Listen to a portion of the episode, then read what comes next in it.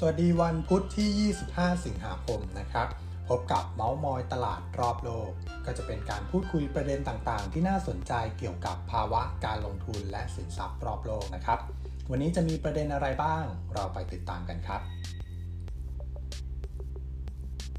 เริ่มกันที่ฤดูหนาวนะครับ ก็เริ่มใกล้เข้ามา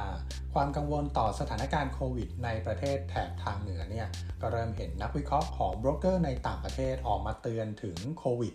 ที่มีโอกาสที่จะแพร่เชื้อได้ง่ายขึ้นในช่วงนี้นะครับ และการเปิดเทอมของนักเรียนนักศึกษาเนี่ยรวมทั้งการกลายพันธุ์ของไวรัส จะทำให้เกิดการระบาดระลอกใหม่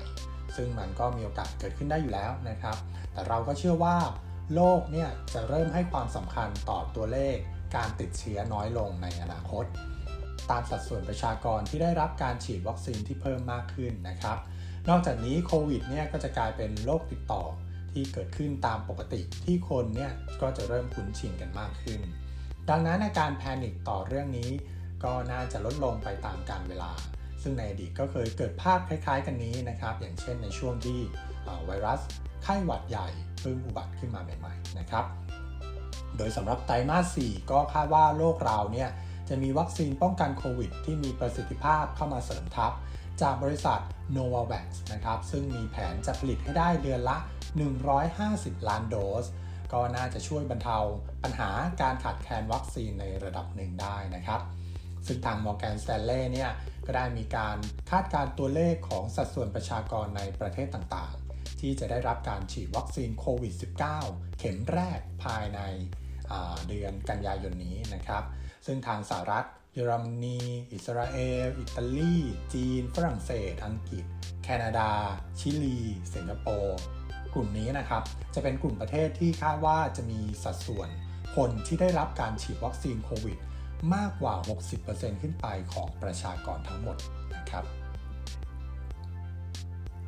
มาดูกันที่ตลาดหุ้นจีนกันบ้างนะครับ ทางแคทิวูดเนี่ยมองเห็นหุ้นจีนน่าสนใจในระยะยาว โดยล่าสุดก็กลับเข้าไปซื้อหุ้นจีนเป็นที่เรียบร้อยแล้วนะครับ มองว่าการที่ทางการจีนเข้ามากำกับดูแลเนี่ยไม่ได้มีเจตนาเข้ามาเพื่อที่จะทำให้เศรษฐกิจ หรือธุรกิจในจีนเนี่ยหยุดการเติบโต แต่เป็นไปนะครับเพื่อให้เศรษฐกิจมีเสถียรภาพมากยิ่งขึ้น ซึ่งเป็นผลดีในระยะยาวต่อตลาดหุ้นจีนนะครับในส่วนของราคาน้ำมันดิบนะครับ ก็ยังคงปรับตัว เพิ่มขึ้นแรงต่อเนื่องเป็นวันที่ 2 ติดต่อกันแล้วนะครับ โดยเวสต์เท็กซัสเนี่ยก็บวกกว่า 2.8%หลังจากที่เกิดเหตุเพลิงไหม้ในแท่นขุดเจาะน้ำมันนอกชายฝั่งนะครับ ของบริษัท PEMEX ซึ่งเป็นรัฐวิสาหกิจของเม็กซิโก ส่งผลให้ตลาดหุ้นกลุ่มพลังงานในสหรัฐเนี่ย ยังคงเป็นกลุ่มที่ปรับตัวขึ้นนำตลาดเป็นวันที่ 2 เช่นกัน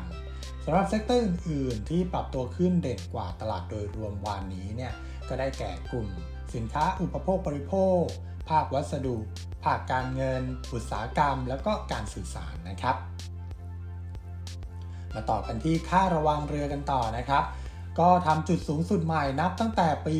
2009 ดยเมื่อวานนี้เราก็ได้มีการพูดคุยกันแล้ว เกี่ยวกับตัวดัชนี Baltic Dye Index นะครับ ก็ยังคงปรับตัวขึ้นอย่างต่อเนื่อง โดยเมื่อวันจันทร์ทำจุดสูงสุดในรอบ 11 ปี แต่เมื่อวานนี้นะครับก็ทำจุดสูงสุดใหม่ในรอบ 12 ปีเลยทีเดียวนะครับ ซึ่งก็ล่าสุดเนี่ยดัชนีแตะระดับ 4,201 จุดเป็นที่เรียบร้อย เพิ่มขึ้นในปีนี้กว่า 207%นะครับ มาดูกันที่ตัวเลขการควบรวมกิจการของบริษัททั่วโลกนะครับ ก็สูงเป็นประวัติการ โดยปีนี้นับเป็นปีที่บริษัทต่างๆ ทั่วโลกเนี่ยได้มีการประกาศ M&A เป็นจำนวนมาก แล้วก็ยังเพิ่มขึ้นอย่างต่อเนื่องเป็นไตรมาสที่ 5 ติดต่อกันนะครับ โดยไตรมาส3เนี่ยได้มีการประกาศควบรวมกิจการแล้วเนี่ยกว่า 1.8 ล้านล้านเหรียญ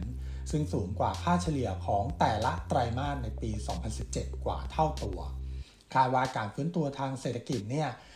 ประกอบกับการบูมของตลาดหุ้น แล้วก็อัตราดอกเบี้ยที่ต่ำอยู่ในณปัจจุบันนี้ครับ ก็จะเป็นปัจจัยที่กระตุ้นให้เกิด M&A ที่เพิ่มมากขึ้นนี้นะครับผมนี่ก็เป็นประเด็นต่างๆ รอบโลกที่นำมาฝากกันในวันนี้นะครับ ก็ขอขอบคุณข้อมูลดีๆ จากบทวิเคราะห์จากทุกสำนักเลยนะครับผม ไว้พบกันใหม่ครั้งหน้าสำหรับวันนี้ขอลาไปก่อน สวัสดีครับ